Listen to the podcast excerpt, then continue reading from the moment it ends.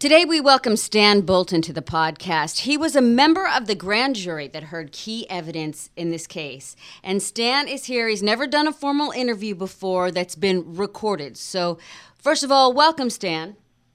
Thank you. Okay, so Stan, did you ever think that you would be doing an interview 10 years after you sat on that grand jury? Nope. The case is still around, though. We're still talking about it. Yep, it's hard to believe. Hard to believe. Yeah, talk, let's talk about that, Stan. So, so ten years ago, because I love Liz's question. Ten years ago, you're sitting in that grand jury. If someone had said to you, you know, ten years from now, people are still going to want to interview you about what you're witnessing, what would you have told them? Probably say, I, "You're crazy."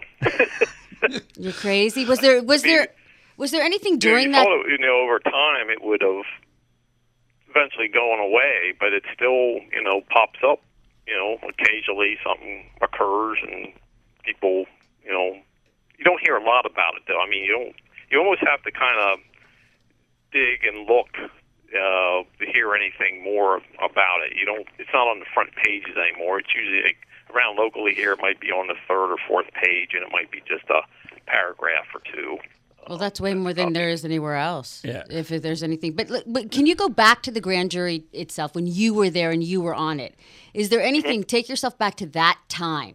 Is there anything from that time, that grand jury, those days that you said, "Wow, we're going to be talking about this for a long time"? Uh, because of the, you know, they kind of primed us a little bit that this was a very sensitive and probably will be, uh, I don't know how you put it. They, I think, I think they knew this was could explode on them. You know, I'm just guessing. You know, because of the people involved and you know, university and that. So they, you know, reemphasized don't talk to anybody and you know and you know and let that thing go forward and you know with the investigation so Now, uh, I could you know I thought well it, maybe it could but I didn't see some of the effects that it had on some of the people though. I mean he, you I would have never thought you know Joe would have been left go over the whole thing. Uh, and that was probably one of the you know thing that talked about the most about it. So, Stan, let's before we get into your experience on the grand jury, let's just give a little bit of, of background on you. Uh, now, to be clear, you you have been a longtime Penn State football fan, correct? yes All right, and and do you think that that colors your prism through which you see what you witnessed in the at the grand jury and everything that happened after that?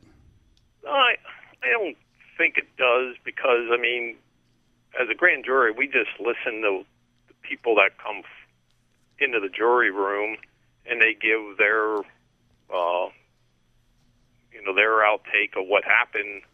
You know, they, you know, the grand jury is looking for facts. That's what they do. That's all we do. We don't make decisions of any, you know, guilt or anything like that. So we're just there as a fact-finding, you know, group, and that allows them to decide then whether to go forward or not with a case. So, um, So you think you were able to put your biases aside and look at what you saw objectively? I, I mean, I, I, you know, you listen. I would like to think that you can. I mean, I, I mean, I enjoyed football, but you know, the in the beginning, the the case when we started had really nothing to do with football, and that kind of evolved as it moved forward. But then my term stopped, so you didn't get to listen to the other parts. So, you know, it came bigger on that part afterwards, and I wasn't involved anymore. Well, but what's it's it's it's important that you point that out because one of the, there's so many very strange elements of this case in general and the grand jury in particular. You you kind of diminished your your particular grand jury when in fact I think it's the opposite because what most people don't know, even people who have studied this case, is that the grand jury that actually indicted Jerry Sandusky and then that led to the indictments of Gary Schultz and Tim Curley didn't actually see much of the evidence. It was your grand jury that witnessed the key testimony, the testimony, for instance, of Joe Paterno and Tim Curley and Gary Schultz. and Aaron Fisher and some others. So so you actually were there at the heart of the case. You, you do you you agree with that assessment, right? Correct. Yeah. I mean, some of the you know beginnings of key people, we did hear their their testimony, and unfortunately, I, I read an article one time where some of our weaknesses with the grand juries, of course, is we you know by law we serve two two years at the most, and then it stops, and then another one picks up and of course then they have all, access to all the transcripts and all the information uh, but they you know actually don't hear the actual people you can, can you explain that a little bit further, Stan? Because I don't know if I understand this grand jury. How did you How did you get involved in this? What happens? Do you get a call? It's a random. It's a random act. I mean, there's you don't volunteer in, in Pennsylvania. Whether you're, you're, I think it's based on your on the tax rolls they randomly select people from different parts of the county in Pennsylvania, and uh, and I think there was like 200 or 250 people initially selected to work grand jury. I mean, you don't hear one case. You're not selected for one case. We had like I think uh, over 50, 60 cases that you hear different parts throughout two years. And what they do, they they are uh, you know a part of uh, I think they Attorney General's office, and they gather information, and then from that they determine whether or not they're going to bring you know charges against individuals or companies or whatever that's being investigated. And the grand juries are used to help subpoena and get information. And so every couple um, years or so, they have to get people for the grand jury, and there's a selection process. And one day I got a letter that said, you know, you had to report to York County um, Jury Center, and there was a you know process that you went through, and there's all these people there, and they start filtering through you know the people. There were some people there that was obviously weren't going to be eligible because they had health disabilities. Mm. So they, you know, had reasons to dismiss them, and so the number gets cut down. And then we had to fill out a lot of paperwork, you know, of uh, survey questions and that. And then through that, I think they eliminated some more that weren't eligible. And then it was another random process of the people who was left. They got selected, and then to go to Harrisburg to go through another process. wow. And uh, then I, I think it's like a, a pool of 50 people, and they have to narrow it down then to, to 35. I think it was. You had 25 and then 10 backups. And uh, so through that process, uh, somehow I, as I said, you were the lucky one to make it through the process. So we go up there, and uh, uh, people will then talk to the judge again why they can't serve or whatever reasons. And uh, and to get off, you have to have a really you right. know good reason. Just because I don't want to do it doesn't count. Right. It's more uh, maybe a financial reasons or right. something like that. So it's quite a process for for you to be yes. on this grand jury, and it was quite a right. commitment of time. Right. And and yeah. and you were there, and I I I. I neglected to mention probably the biggest name, most important name, whose testimony you saw, which we'll talk about shortly, which is Mike McQueary. You were also there for Mike McQueary's testimony, which we don't even have a transcript of, which is quite amazing uh, from the grand jury. So you witnessed that. And so I know this was a long time ago, I, 10 years ago, but I also know that you have a, a, good memory and that you, you've thought a lot about this over the last 10 years. Let's go through some of the key figures that you saw testify around 10 years ago and, and tell me what your assessment of them was. Let's start before we get into the Penn State angle on this. Let's let's start with Aaron Fisher because Aaron Fisher had a really difficult time testifying at at, uh, at any grand jury, but specifically at yours. What do you remember about witnessing Aaron Fisher's testimony? Well, I'd say he was he was a young young person, and you know he he had difficulties the first time, and then they had to you know bring him back the second time uh, because of uh, uh, they he has to he had to make statements and I, I think the first time he did. So the second time he did, so it was on record. So they got it on record then of um, what he felt happened to him with Jerry. And to be clear, when you say it didn't, he, you know, the first time he wasn't able to do it, uh, you know, the way it's been described, even in Aaron's book, is that he broke down in tears and, and couldn't even answer questions. Is that is that consistent with your recollection? Yeah, yeah, yeah. What He must have felt know, bad, though. He most must have felt part, bad for him. What he states, you know. Well, what did you make of Aaron Fisher? I mean, of course, at that time you have no context. You're not hearing anything from the defense, right? You're you're just Right. you're just hearing here's this this teenage kid who is claiming that Jerry Sandusky molested him. What was your impression of Aaron and his story? It's like, well, wow. I mean, that's all you can say. I mean, he he had nothing. I mean, like I said, I always try uh, in my mind is be a fact finder and be non.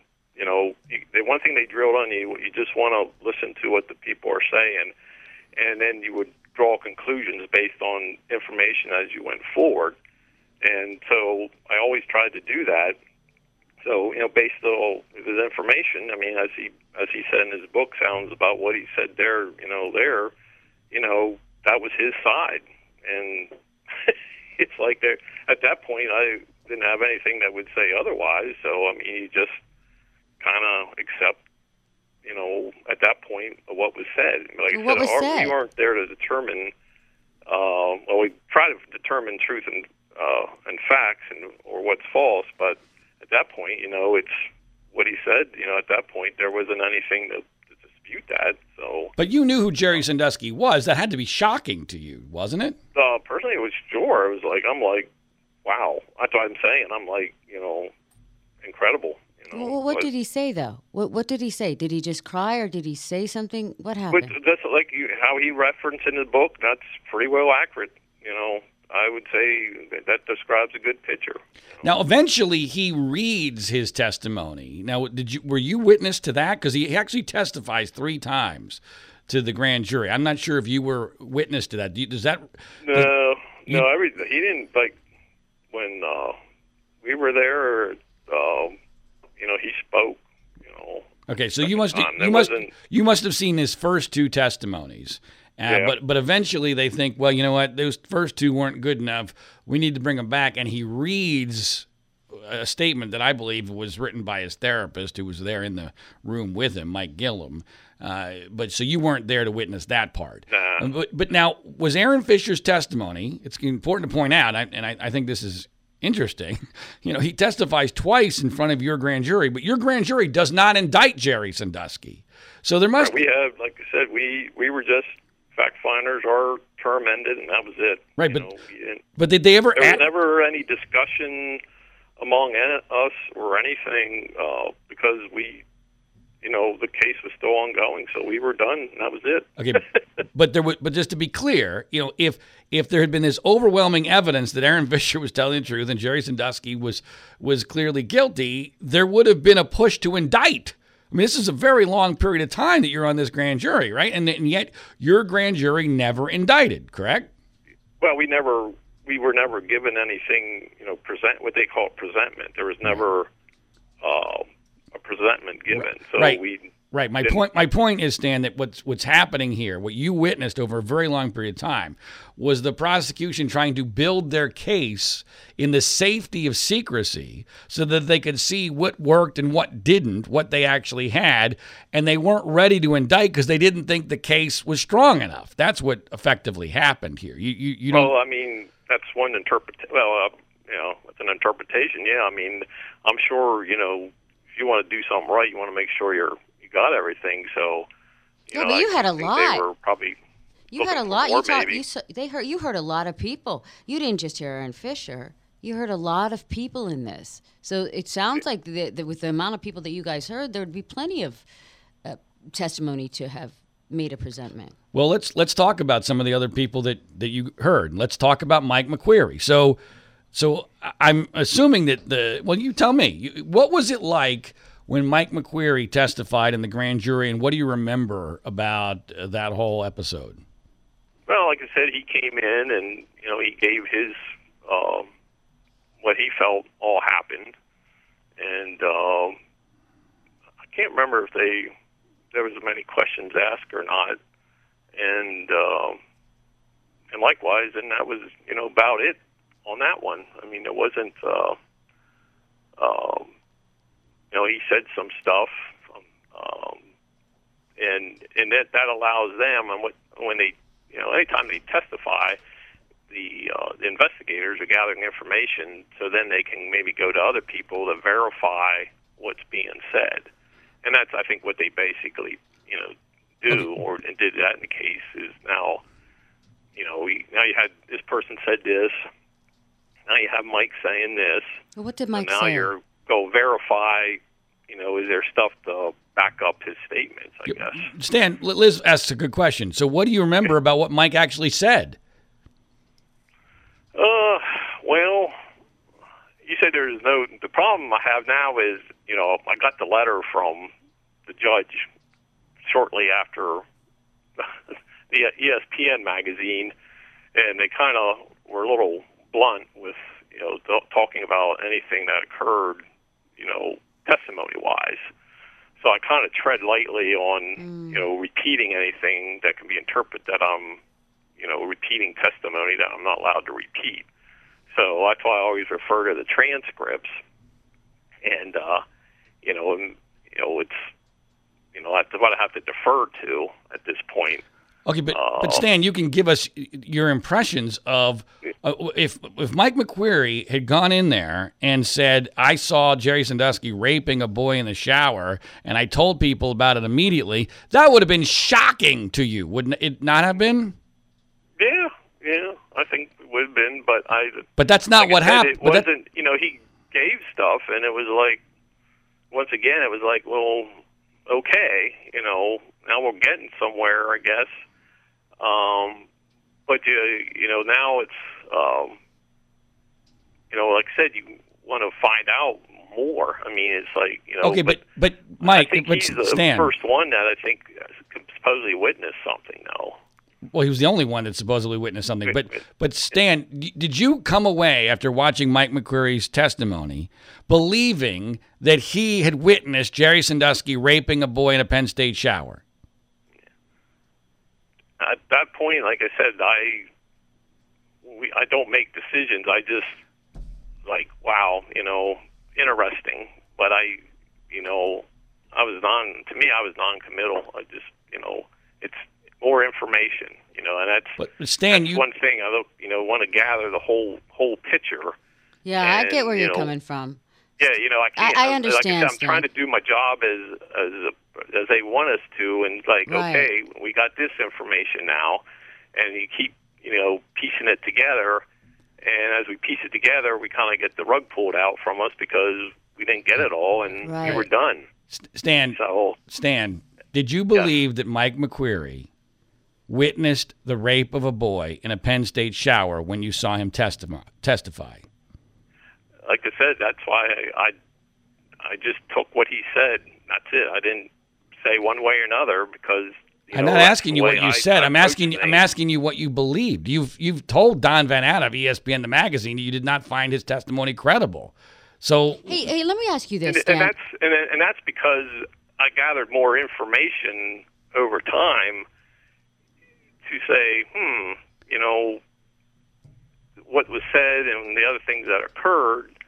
It's like, well, you know, but you know, as I look back on it, if you know, if you're looking at that time, you know, it's like, wow, interesting okay, but but not making that you know I'm not saying his information was credible or not incredible. I mean at that uh, going back at that time on that day, I would have to say it's just like wow. But Stan, going forward, it was, you know I had some things did change my mind as, as going forward, but but that's a mute point because I wasn't Okay, so part of the so so you have no so you had no assessment of his credibility at the time of witnessing his testimony. It was only later when you got more information that you decided you didn't think he was credible. I guess you could put it that way.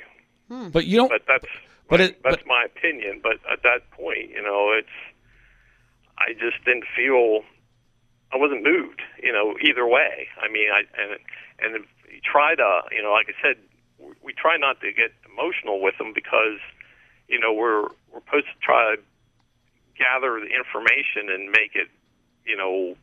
Based on what we gather as accurate as possible, I, I and if get you start already, you know, uh, signing, well, I don't think that is, and that, and or this is great, or whatever, it could cloud your decision going towards the end when you decide on a case.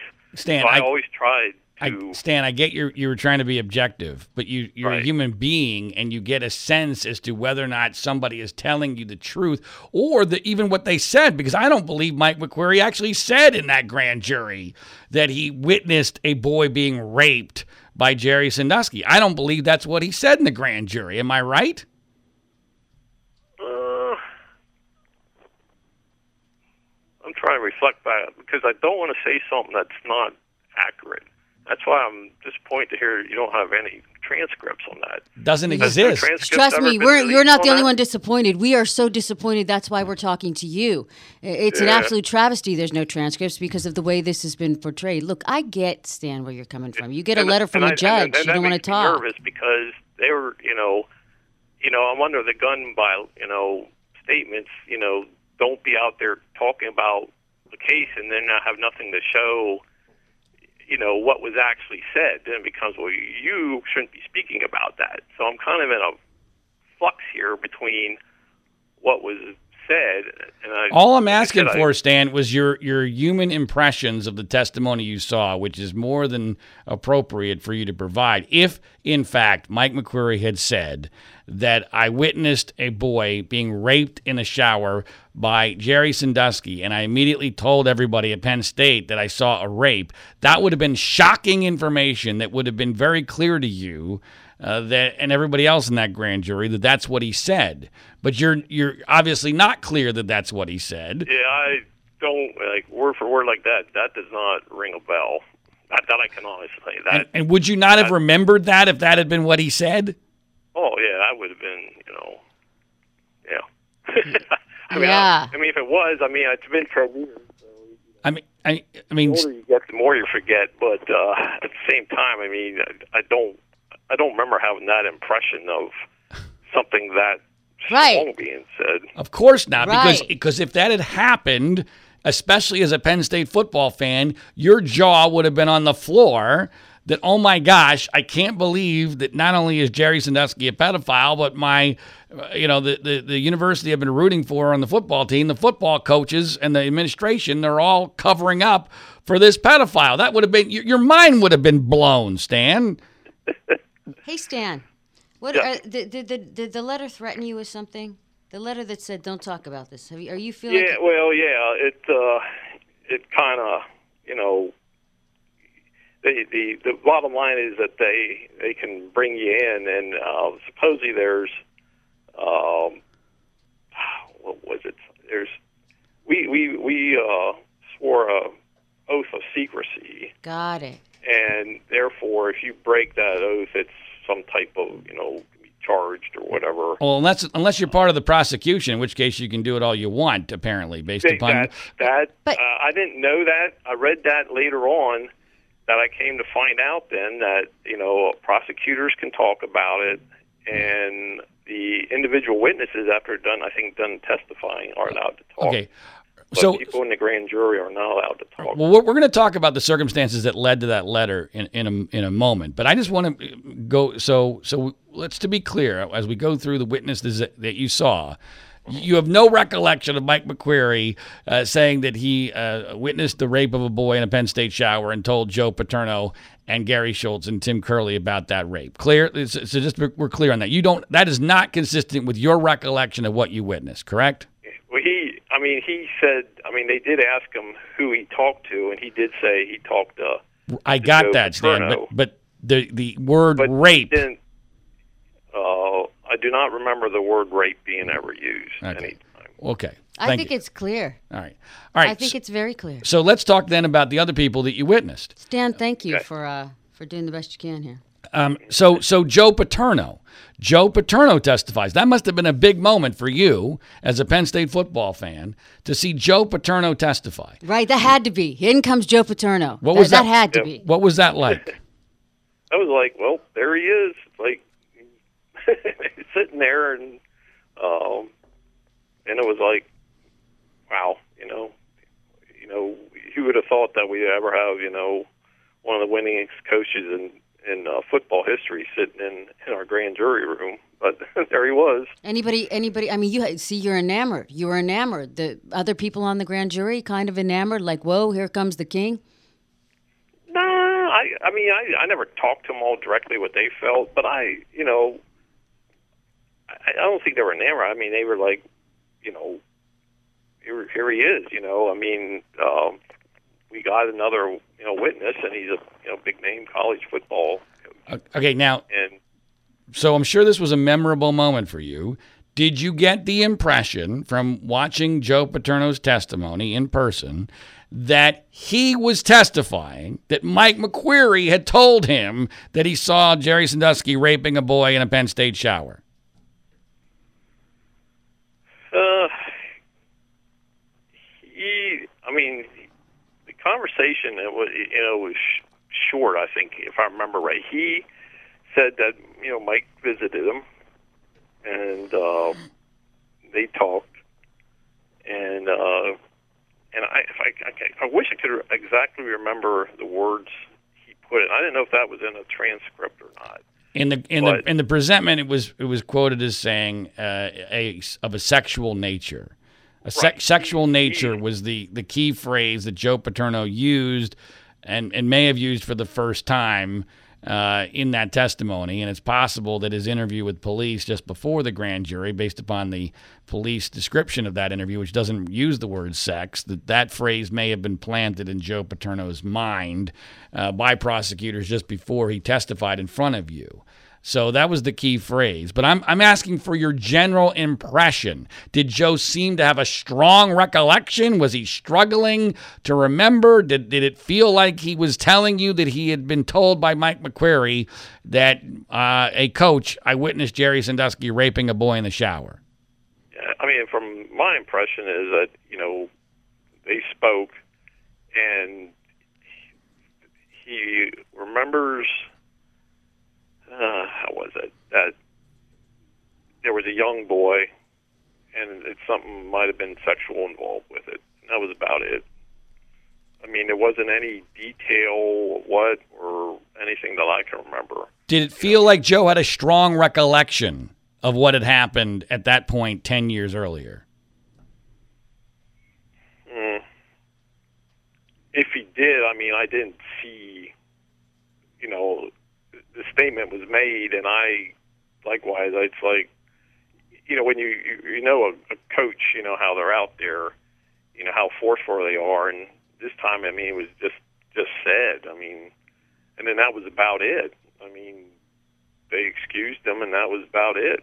So is it incredibly, and, that, and that's not new information, but it's important to point out that his his testimony was incredibly short, right? I mean, that, that's your recollection of I, it. I mean, I remember that. I mean, he wasn't in there very long. I don't even know if he was there in five minutes. I mean, it was very short. And this was testimony that ended up being the key to the case, as well as his own destruction. Uh, when when this whole thing hap- breaks in, in November of 2011, about a year after that, actually later that year of of 2011, uh, where his te- original testimony was, I believe, in January of, of 2011. And so, uh, so you do you you don't have any sense of how strongly Joe was recollecting, how much, how strongly he believed in this, or was it whether whether he was struggling to remember, whether he was vague, because the, the the phrases that are used are awfully vague. So I mean, I I would say vague is a good word. I mean, it was it was said, but that's about it. I mean, there wasn't like any emotion to it or anything like that. I mean, he just said. I mean, it, Did he seem like he was trying to hide anything? Did he seem evasive at all? I I didn't think he did, but they didn't. You know, there wasn't anything to be real evasive about. I mean, because he was never asked about anything, at least while we were there. I mean, I don't know if other or because we weren't privy to any, you know, the reports. Maybe I know sometimes they like to interview them beforehand and that, and I don't know if they gather information from that or not. But the actual part, like I said, was short, and it was, you know, I I think, you know, I mean, I shouldn't say I think.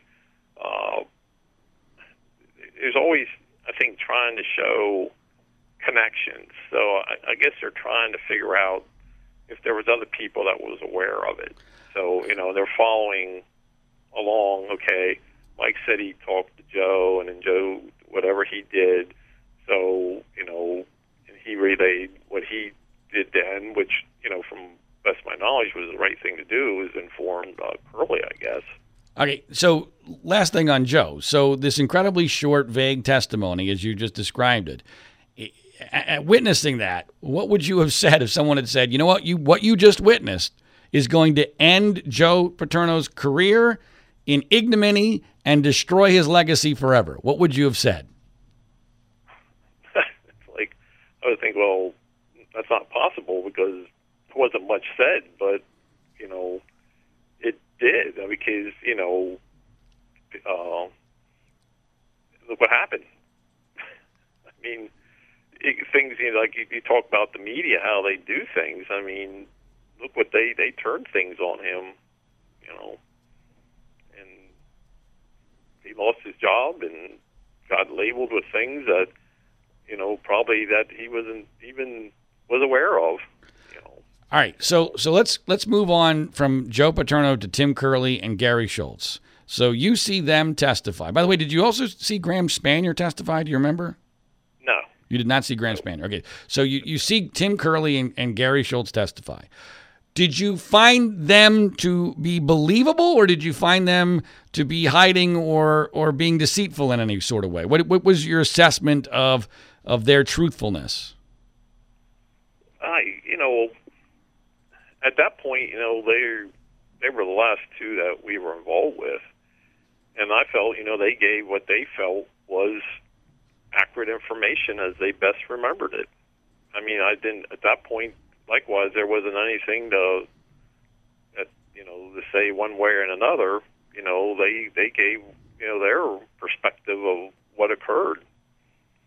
And what did you think that was? What did you, based upon Tim Curley and Gary Schultz's testimony, which which you witnessed, what did you think they were saying occurred? Well, they, as they stated, they they didn't think anything occurred. I mean, that's what from what I was interpreting, you know. And, and that was belie- and that was believable to you. Well, I mean, there wasn't any. I mean, that's what they're saying, and, and I mean, there wasn't anything for me. I have nothing to say that well, you're lying or you're not telling the truth. I mean, it's. But you could tell whether somebody is is you have a sense of their truthfulness, their credibility. Was there anything in Tim Curley or Gary Schultz's testimony that made you not believe them? I at, at that point, no. I mean, I was. I mean, it was. You know, like I said, we we we listened and and they said that, and I mean, it was like, well, okay. I mean at that point, there wasn't, you know, I didn't hear anything that you know would have questioned anything because you know they gave that information and and that was you know put on the record, and then we were done with the case. All right, I mean, so that was about it. So after witnessing Mike McQueary, Joe Paterno, Gary Schultz, and Tim Curley testifying, forget about Jerry Sandusky for a minute.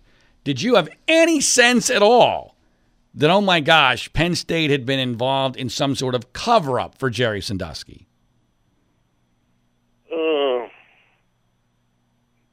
you know, if there was, I mean, it wasn't presented yet. I mean, I, from the, the from the testimony they gave so far, you know, there wasn't, you know, that's all we gathered was testimony and information, and you know, we, like I said, we were done, so there wasn't any more stuff for us to see. So to make a conclusion like that, I mean, I, I wouldn't had any information that could make that conclusion. So you had no evidence that caused you to believe that Penn State, Joe Paterno, the the administration was involved in a cover up for Jerry Sandusky. Is that accurate? Well, we well we, we, at the point of the testimony, nothing has been presented that yet. I mean, they were working towards that direction, but you know, we on our side we have yet we weren't exposed to anything to, to show that. Well, but so at that point, you know, I would, you know, there wasn't, you know, our uh, like I said, our, we were done, so I can't, you know, I don't know what they presented in the other thirty third part. Tim Curley, Stan, Tim Curley and Gary Schultz were charged with perjury for testimony that you witnessed. Did, did you have any reason to believe that what they told you was perjurious? Well, the thing was, you would they would have to show. You see, I don't know what went on afterwards for them to do that charge. I mean, I was Stan. aware. I heard they got charged for that, Stan, I but hear I, something I don't know here. what I don't know what the basis of it was. So uh, that means they somewhere the investigators must have felt something they said in their testimony. They were going able to show that they were, I guess, aware of something and Stan. it was misleading. But I, I mean, I wouldn't know what it would be. Stan, you, you know know, what? You must have questioned yourself a thousand times over the years because that's what it sounds like right here. Like you guys walked out of your grand jury, you walked away from it. You didn't feel very strongly that anything had to happen at that point, but I hear you questioning yourself over and over again. Well, maybe there was something later. Maybe there was something later. Maybe they heard more later. Maybe da da da. But but it sounds like you heard from all the key people. Uh, Have you doubted yourself? Do you feel bad that you didn't do something? Is that what's going on here? Because Well, uh, the thing is, uh, we were, you know, the only thing for me was always wanted to see some from the beginning to the end, and in this particular situation, it was one of them where, you know, we we were done, so never got to finish it. Here, gather everything to be able to really make a decision of, you know, how you would vote it or for, and that that's where I think most frustrating is didn't get to see it to the end. So I know how the grand juries work, and I know they bring other witnesses and people in, and there's information, and you digest this to make a decision. And I got part of it, but I didn't get the whole part. So, you know, in my mind, it's like, well, you know, You got a you got a really big part of it, Stan. I mean, you You you, you, you got the the biggest part. You you Aaron Fisher, Mike McQueary, Joe Paterno, Tim Curley, and Gary Schultz. That's like ninety eight percent of the prosecution case with no defense. I mean, so if you're not being convinced by this, you're never going to be convinced because this is the best they've got. But by the way, I've never even asked you this, and I don't know for sure if you would even remember. But do do you think you witnessed Matt Sandusky's testimony? No, no, Okay, so no. so for some reason you're you're being very hesitant to, to give us your personal impressions, which I didn't wasn't aware was going to be the case. But case. I understand Um, now that I know the- about that letter, John. well, Yeah, the, the, you know, it's you know, I, I like to stick. The one thing I would say is stick to the you know facts. And, okay, but the you know, facts. and I know there's you know there's if there's other stuff out there that I'm not aware of. Yeah, yeah, but that's not what was. We're not asking about. I'm about asking that for stuff. your we're only, personal We're only asking about your grand jury. I'm asking about your Yeah, your that's human important. impressions of the testimony that you saw and whether or not it was credible or not because you're actually on the record and let's let's we'll go to the, we'll get to that shortly. You're on Yeah, the well, re- well, the you know the, the credible you know part is I mean, like I said, it, it's hard to know if they're credible yet till you have everything. I mean, from what I'm they You talking- feel like you were cheated out of evidence, is what you're saying. But I think what happens, Dan, is you're looking at this in hindsight instead of try to put yourself back in that situation. When you went home at night, did you sleep well? Did you say to yourself, "I feel satisfied"? That we, you know, or were you upset at the end of the ordeal? Or did you say, "Hey, Kate, we did our job"? Yeah, I mean, I, I I felt you know we well we did what we could. I mean, like I said, we didn't get to make the final decision. Okay. All right. And you know, We- like we- I said, we- these I don't think you knew there was and I a mean, final I didn't decision, see right? anything to sway me either way that they weren't credible or are credible. I mean, they Stan- gave their Stan- information. Stan, you, you, you have I know at least one kid. How many kids? Did you, do you have the one One kid? kid, yeah. Okay. All right. Um, w- when you when your kid's a kid, um, and they tell you a story, uh, uh, your job as a parent is to assess their credibility immediately as to whether or not they're telling the truth or not. That's all I was asking for with Oh, regard. like I, said, to, I, I didn't see, like I said, I didn't see anything to doubt them at this point. I mean, that's, you know, I, you know, they gave what they felt, and you know, I, I mean, I don't have anything to say. Well, okay. wow, I, I think he's lying. I mean, there wasn't, you know, Okay.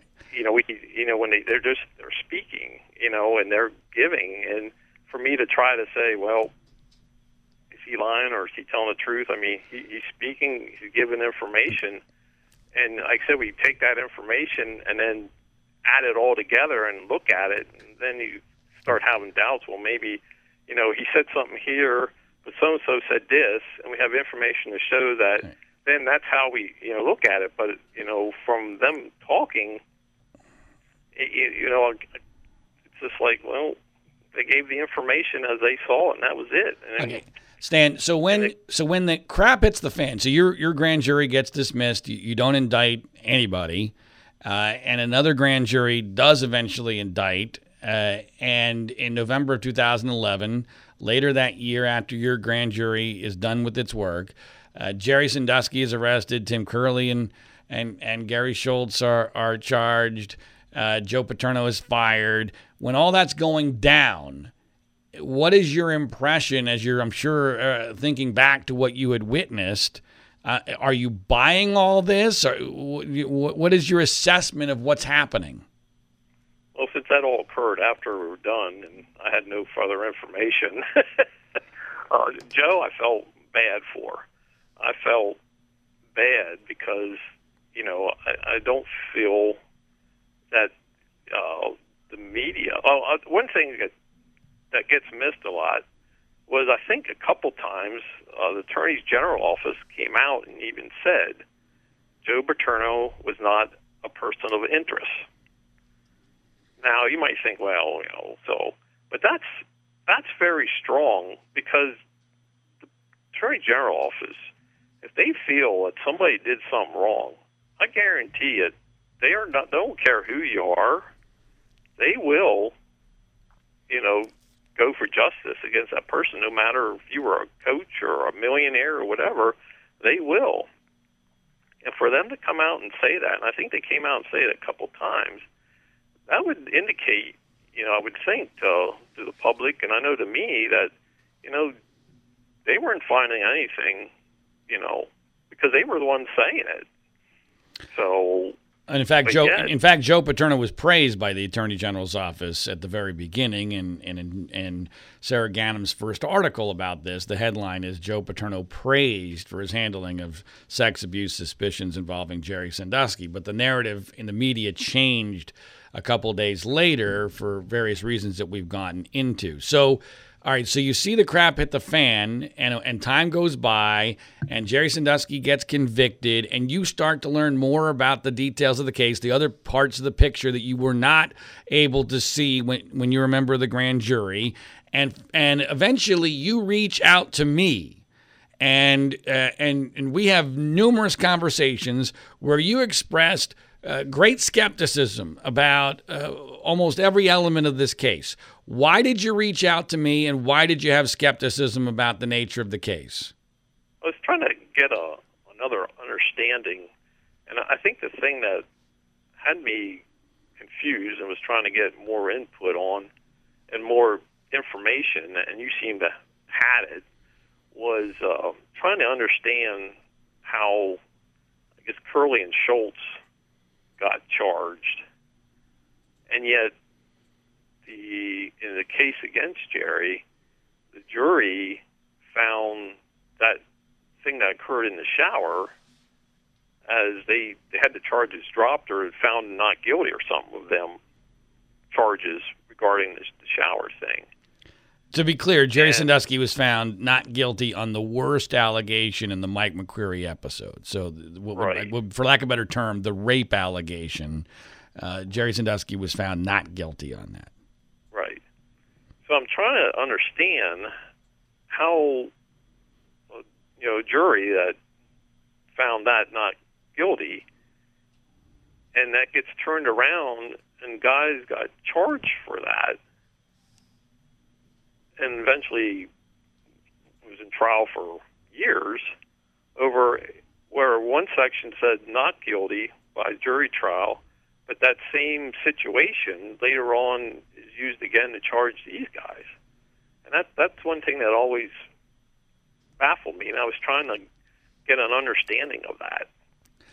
And uh, and you also, like I, said, I felt Joe, and I felt Joe got the raw end, and I think a lot of people realize that you know, I, I'm, you know, I, I try to think back of how many, you know, even going forward now, all these other things that occurred, like the case out in Michigan State there and everything else.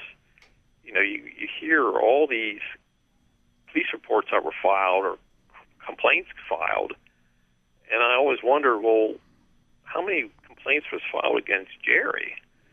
And I'm only aware of the one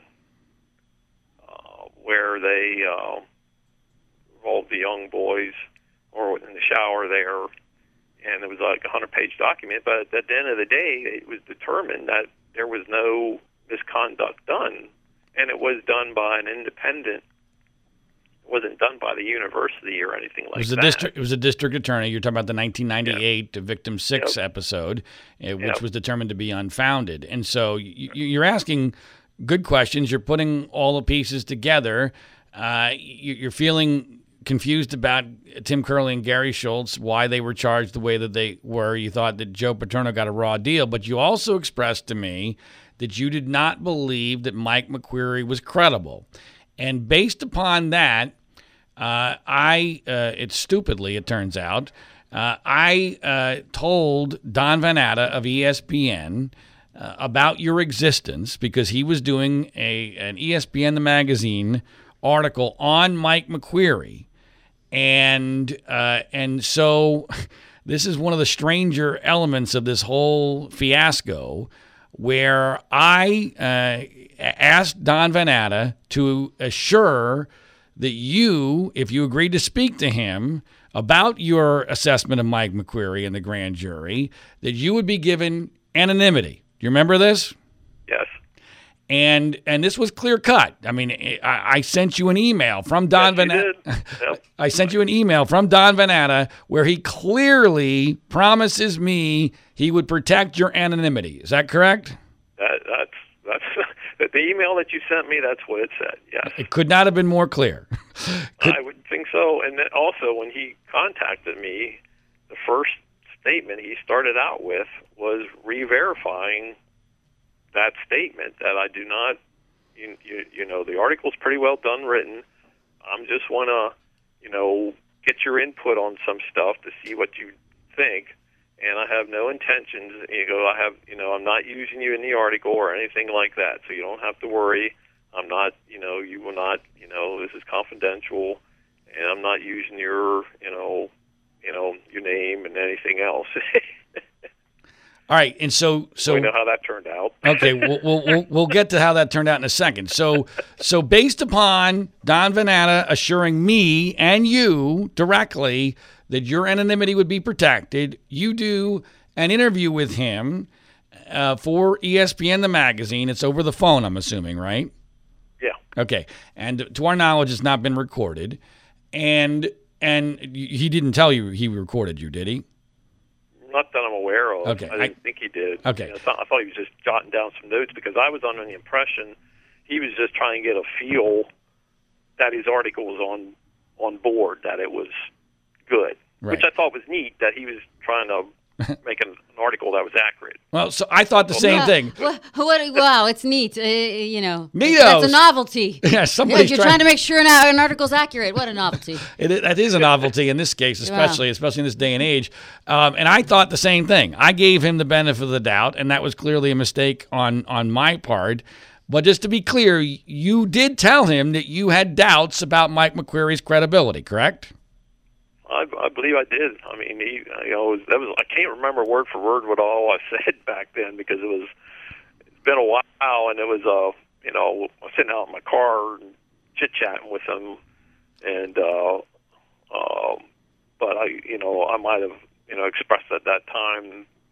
Um, before I got my letter, Hey, uh, Stan, I think all you have to say is is like you're you're hedging with us a little bit. But were you what were, what was your tone when you were with him? Were you freely talking to him?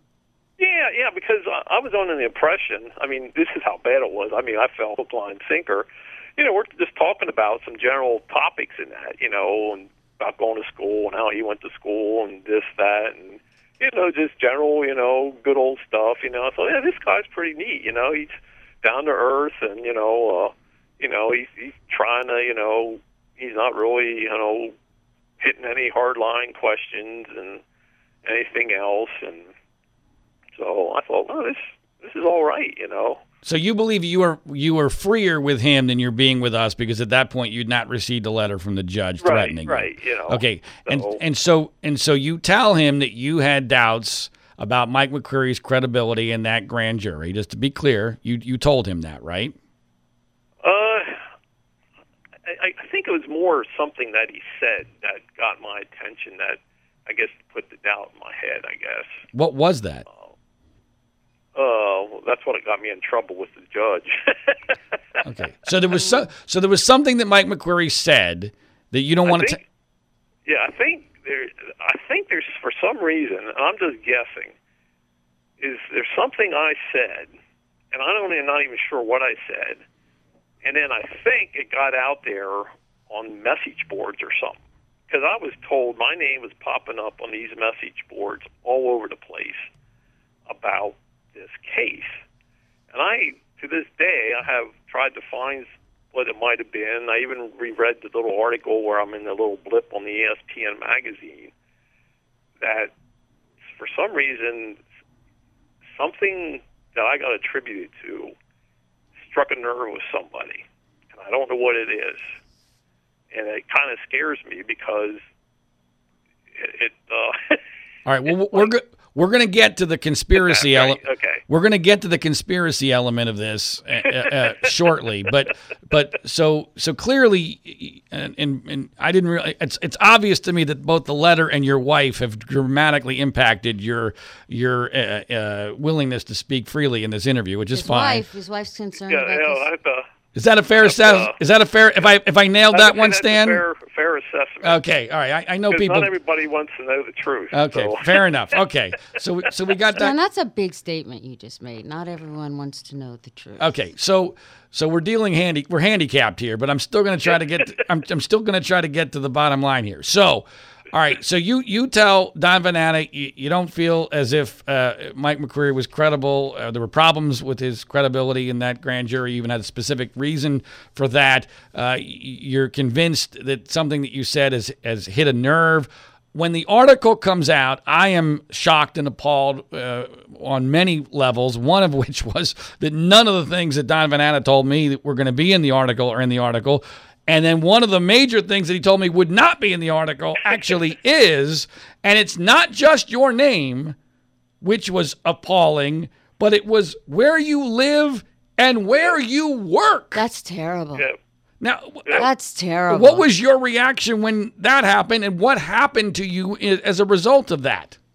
Well, I I'm, I'm working at my in the area that I work, and my assistant manager comes up to me and says, "I got a phone call for you."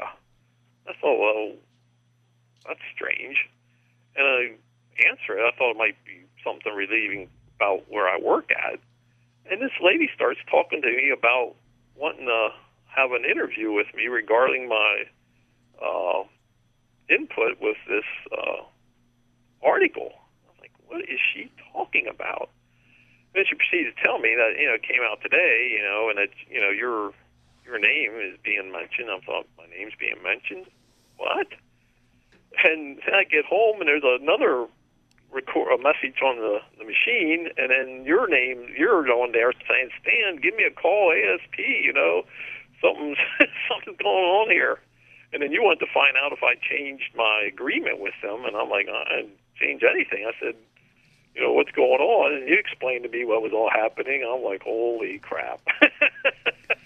Well, it wasn't funny at the time, and and you got bombarded, did you not, with people who? I mean, I got, I had uh, a couple different phone calls coming in for a couple days. Yeah, yeah.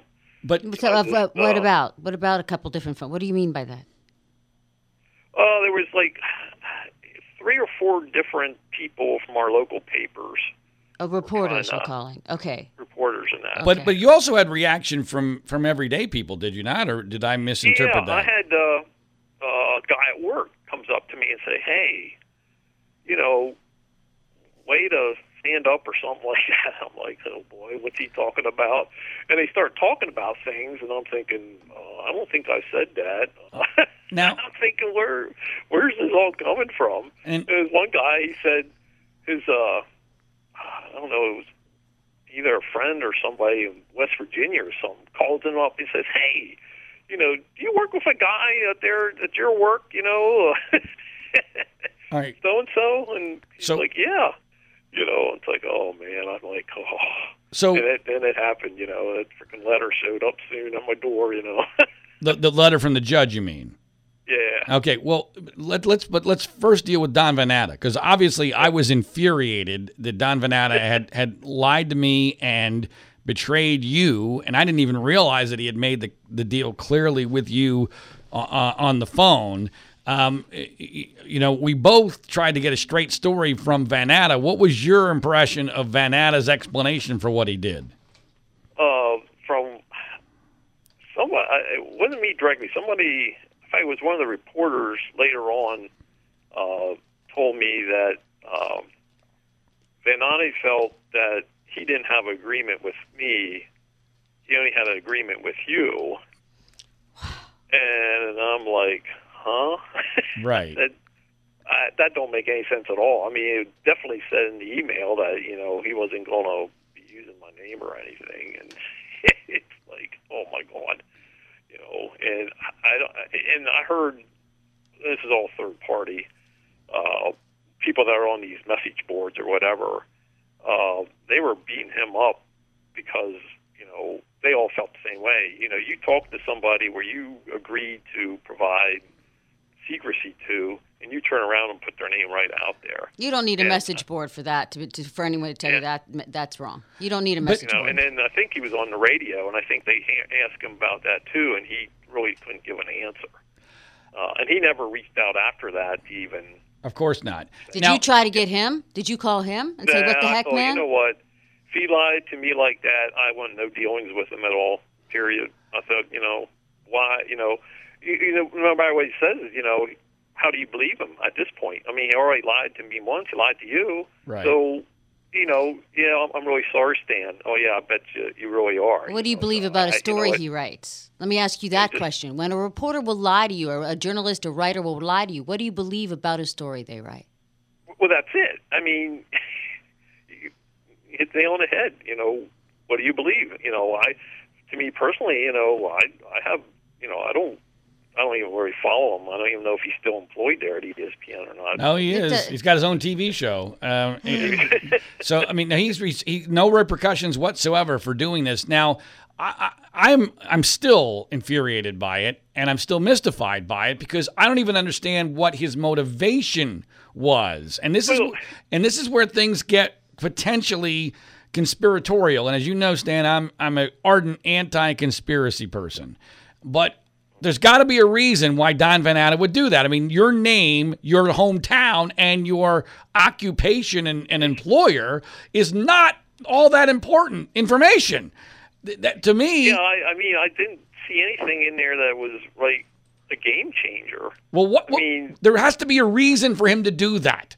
There has to be, Liz. You would agree, right? There, there- for someone to break their word like that, there's got to be a reason. N- There's no question about that. He got pressure There- from you know, somewhere. I don't know. Let's say that it's it's odd. I mean, very odd. Okay, I mean, well, it doesn't and then make sense. Okay, and then things get odder, much, much odder after the article comes out. So again, I don't know why he did this. He did never gave me an explanation that was satisfactory. The idea that somehow his agreement was with me and not you is, as you said, completely and totally absurd.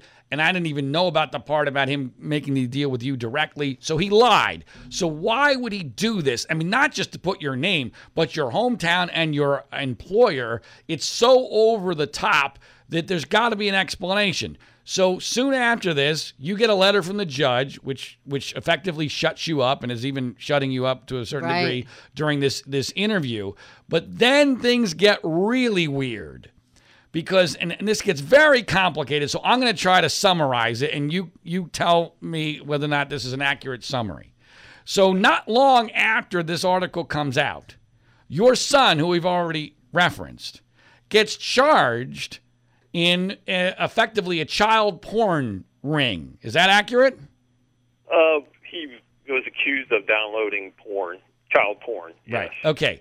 And uh, and and to be clear, you never you've never believed that your son was guilty of this, correct?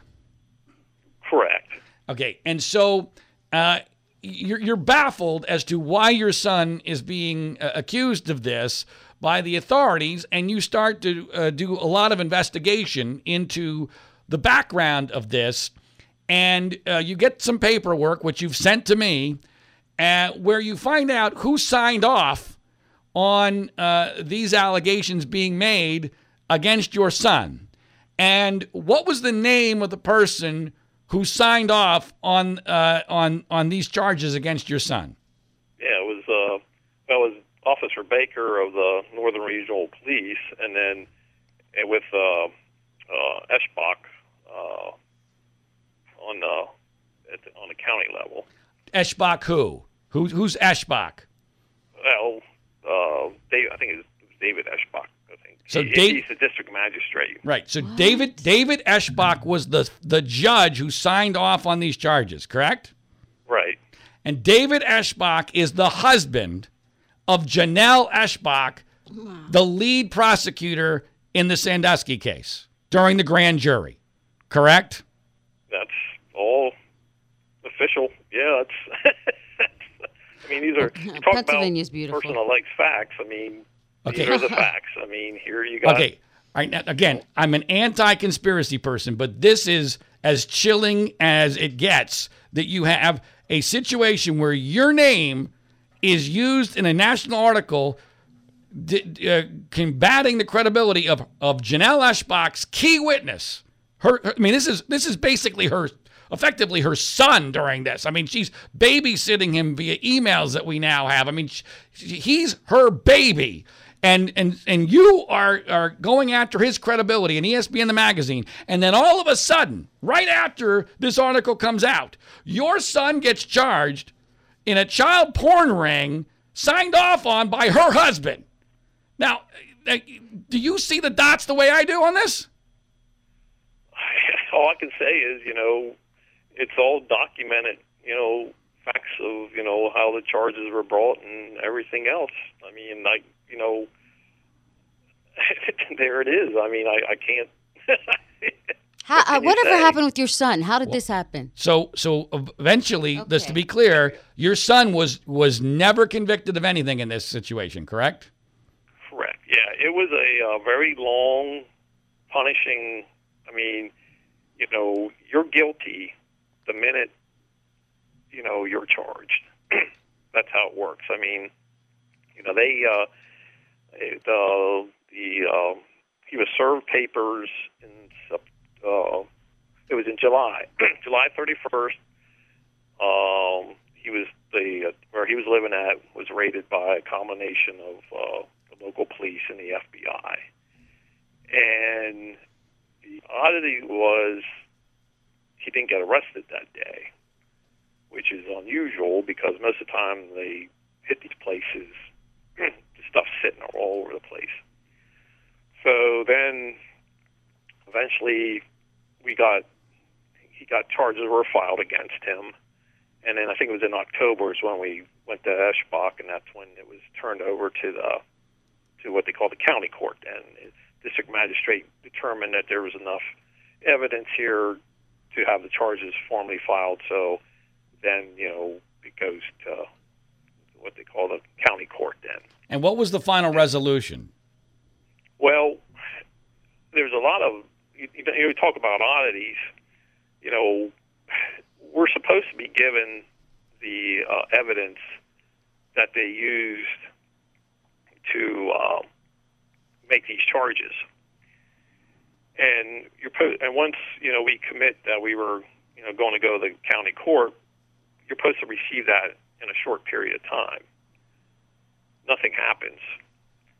February is when we first got the official documents of why he was being charged. The, the, the first documents we got was the accusations of this is what you did, and now go in and see the judge. I mean, you barely had time to read them, and you go in and see um, Eshbach. So uh, we, I started, you know, when we first got that information, started looking over it, and sometimes it's, you know, if I would have been, if I've never had any grand jury experience, we probably would have ended up maybe pleading out or something. But being exposed for two years of how investigations work, I started going through all the stuff, and I noticed. So we started looking at dates and times. We come realize that the date and time on some of the supposedly when things were going on when he was downloading stuff, we come to realize he wasn't here. He was uh, he was with me up in the mountains, 200 miles away, and the computer that supposedly was doing all this wasn't even there. It was turned off and was at our place because there was a situation one time when he uh, left his computer at some place. It disappeared. So going forward, we said, you know, stuff like that stays at our house. So, so we saw these. You know, we saw this. I thought, well, this is very odd because we know that that computer was turned off, and so it gets me thinking. Well, wait a minute.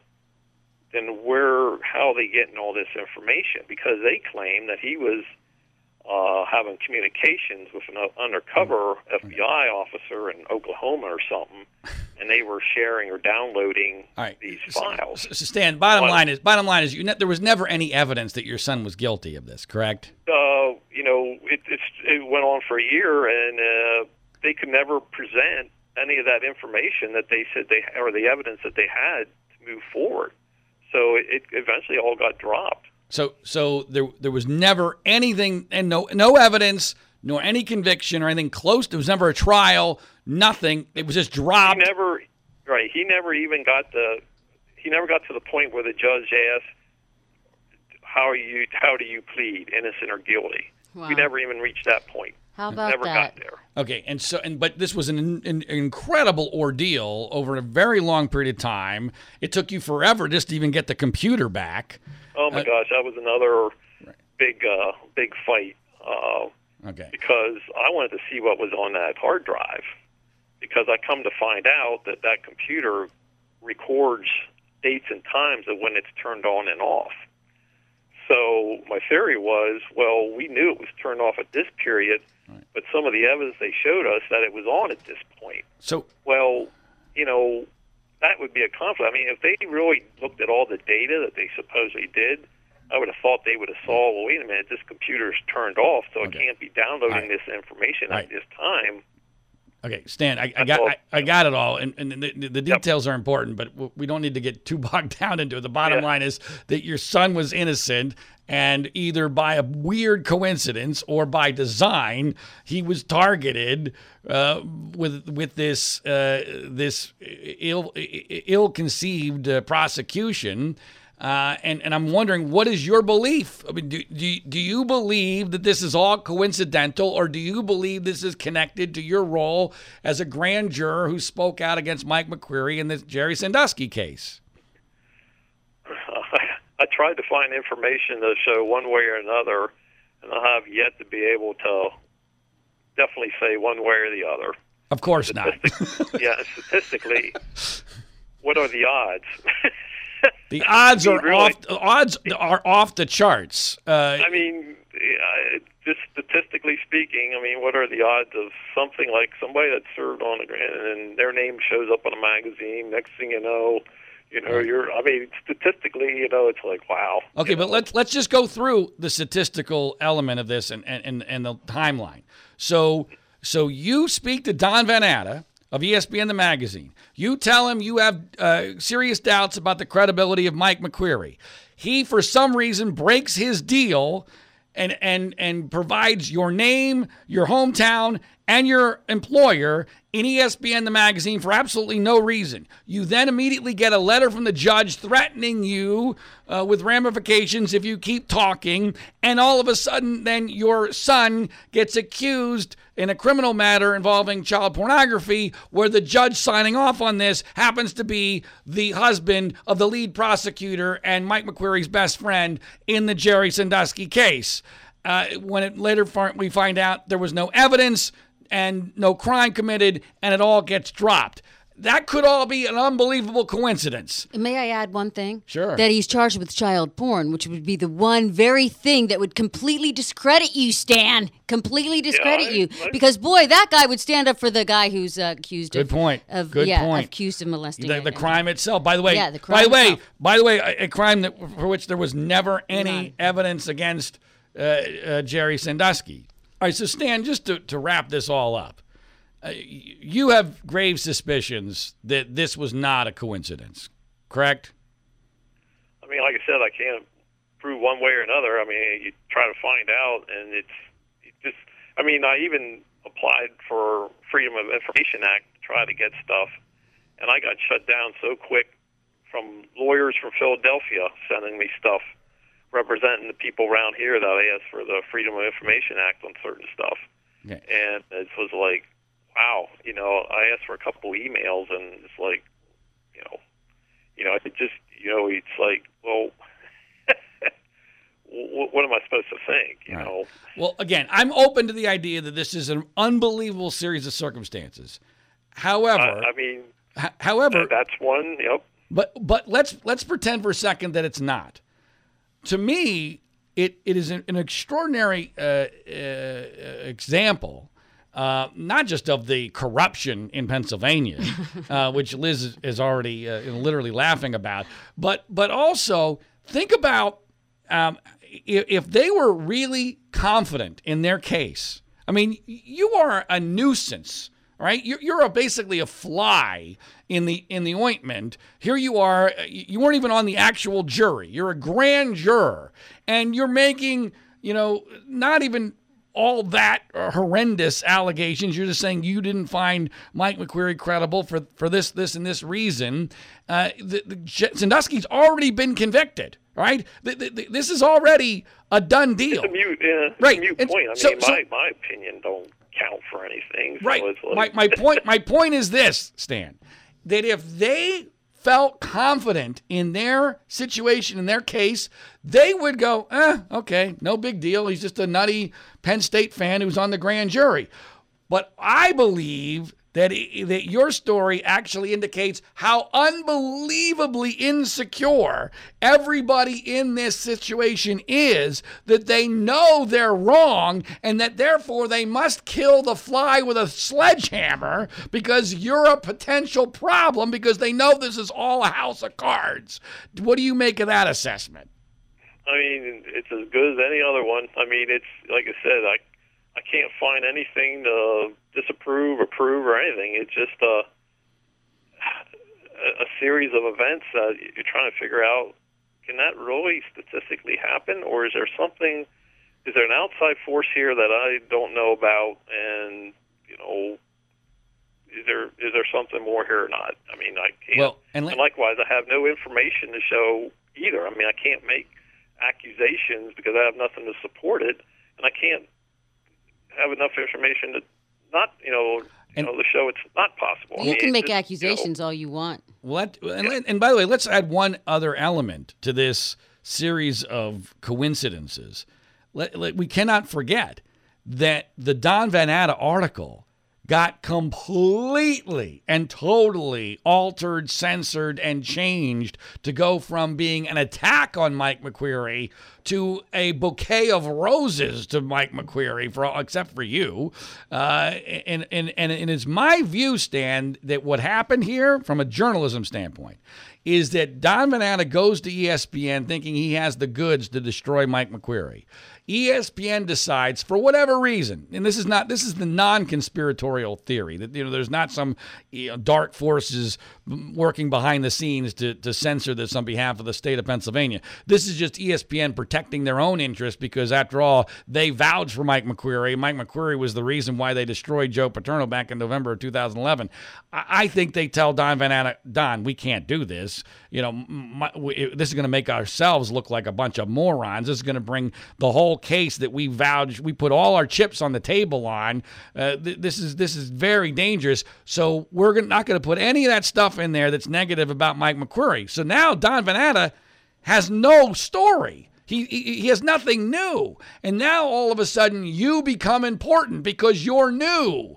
And so and so and this is actually uh, this is Liz's theory that she she posed when we were talking about this previously where now you become more important and then that's partially why and under the non-conspiratorial theory he puts your name and your employer and your hometown in there uh, and so it's it's possible that, that Don Van Natta is unwittingly involved in, in this uh, quote unquote conspiracy against you. But there's also the possibility that uh, you know something more nefarious is going on. But that's that is my those are my two basic scenarios as to what transpired here. None of it is good. All of it is consistent with there being a huge massive investment in making sure that nobody says anything negative about Mike McQueary. Because if you say something negative about Mike McQueary, you, you hurt the narrative on which all of this is riding. And that made you dangerous. And when you're dangerous, you've got to be destroyed or at least damaged. And I'm sorry that you've had to go through all this. It's obviously had a huge impact on you. To this day, you're you're not you know willing to talk totally freely about it, and I get it, as frustrating as that is. But uh, but I mean, what are are you? What is your bottom line on all this, Dan? Do you feel as if uh, you know that you wish you had never gone through all this? Uh, did you learn something from it? I mean, what what's your your bottom line assessment of your entire experience for the last ten years on this whole thing? Well, you know, the one thing that comes to my mind first of all is, you know, uh, freedom of speech. You know, I always thought we were allowed to to speak, whether facts or opinions, you know, something. But yet here in, in Pennsylvania, I'm not allowed to talk. You know, my freedom of speech is pinched a little bit because I'm not allowed to talk about, you know, anything that occurs in a grand jury. You know, it's off off limits. So, you know, it's like, well, my, my other question is, well, what happens if you would know something, and who would you go to then to say, hey, I, I think they might have spoofed up, you know? And you can't. You're not allowed to, you know. And I, I think that's an interesting, you know, thing about the grand juries. Uh, not saying I know anything. I'm just Right. And by the way, and to be clear, you do still have free speech on on certain aspects. Like you can give your opinion on do you believe that Jerry Sandusky needs a new trial? You know, it's one of them situations where I, I think he should be, you know, if they want to really clear things up, give the guy, you know, a trial. I mean, you have all these witnesses. I mean, you you you should slam dunk. I mean, you should absolutely slam dunk and put them away forever and arrest anybody all the people, all the talk shows or whatever, conspiracy theories or whatever, they can put them to rest. They could, you know, go out there because they have all this information, and it, it would be a, a slam dunk. I mean, wouldn't it be? I mean, they, you know, so I think they did they slam give dunk. Them a, you know, give them another but, opportunity. I, I wouldn't. But you, but Stan, to be clear, you you agree that Jerry Sandusky's trial was not a fair trial, right? Uh, from the outside, I mean, you know, what what's a fair trial? I mean, I, I, I, you know, with the, the amount of material, I mean, it seemed like maybe they, I should have maybe given better opportunity. I, I don't know. I mean, it it's. I, I think that's been brought up, but I think he loses every time he brings that up. So, uh, you know, I try to think of a on a legal point, you know, what's a fair trial, but you know, opinion wise, you know, I don't know. There's always doubt, I guess. I don't know. I'm sorry you're afraid to talk. Yes, Stan. I mean, it's ridiculous that you're not willing to say that you believe he has he wants a fair trial because another trial because you've told me that many many times. Uh, it, it, so I, on the record changes everything. On tape, ever yeah, changes everything. It just creates so much fear, mm-hmm. Stan. Right. There's, I, I, mean, come on. There's nothing to be afraid of with that. You're not giving any grand jury testimony I mean, there. Like I said, there's elements out there that you don't know about, uh, but you know, I think everybody should have an opportunity for a a fair trial. And you know, if they're making a point that he didn't get one, you know, I think he should have an opportunity then maybe to, you know, to clear clear things up. But you know, with I, I don't know how the judges, you know, it always looks it, it, it would be tough. You know, I, and we talked about before. I, I think it would be tough for them to ever get a retrial. I just well, uh, it's never going to happen in Pennsylvania because we've seen through your story how invested the entire state of Pennsylvania You know is what, in this narrative. But it could happen via a federal court, which is where his appeal currently is. It's not tough if people start saying what they think and opening their mouths. It's not tough if the, the truth comes out, if people start questioning things out loud. That's when it won't be tough. But when you're muzzled and you're afraid, that's when it is tough. So a lot of people in Pennsylvania need to stand up. And that is true. And fear, fear is keeping people down. So I, I believe you. you're afraid. You're clearly Well, afraid, Stan. I can well, hear it. You're well, afraid. Well, Stan, I'm sorry you've had to go through Yeah, all I'm this. sorry, and I'm too. and I'm sorry, and I'm sorry that I uh, and I ser- sincerely am. I'm sorry that I uh, had you do an interview with Don Van Natta. It was I, I, I was wrong to trust the guy. I I thought you was- didn't know. I mean, what would you know? Someone tells you they're No, going to do wrong. that. You're going to think you're a journalist. I guess. I, I did my due diligence. I got a, an agreement in, in writing via email that he was going to protect your anonymity, and that didn't work. And now, nor- normally in the no- in the old world, that would have been enough. yeah, it- you really got to know. You really got to know. I okay. use this all the time, Stan. You got to know your source so well, and that's why I sit here with John because I really trust John as the source of all of this, right? So, John, if you screw me, anyway. Uh, Yeah, I mean, I mean, the Thanks- way thanks you for know, that. like you know, for some reason, I mean, he felt like you said, he felt the need to to put my name out there, and it's like, Uh, I'm why? sorry. What? What? What's the motivation? And that's, you know, like you said, you have your theories. I'm puzzled too. It's like, well, why? Why would you do that? yeah. It doesn't make sense. It really, to me, didn't, you know, add anything to the story. You know. Yeah, there had to have been a reason. There had to have been a reason, and we'll probably and, never and, know. and they always it say there's a reason for something like that, you know. And unless he's willing to, to say it, and I would rather not even deal with the knucklehead. I mean, it just yeah, they're Right. just it's terrible. like All right. Well, well, Stan, thanks for telling us most of your story, if not all of it. And I uh, think we get the point, though. yeah, I agree with Liz. I, mean- think the point has been clear. Mm-hmm. And uh, yeah, it's it's it's tough. I mean, you know, I mean, I don't know what the other ones think. On I, I have no contact with them. Oh, who cares about them? yeah. No, it doesn't But, matter, Stan. It doesn't matter what anyone else thinks. All that matters is what you think for yourself. That's it. That doesn't matter. You don't need consensus.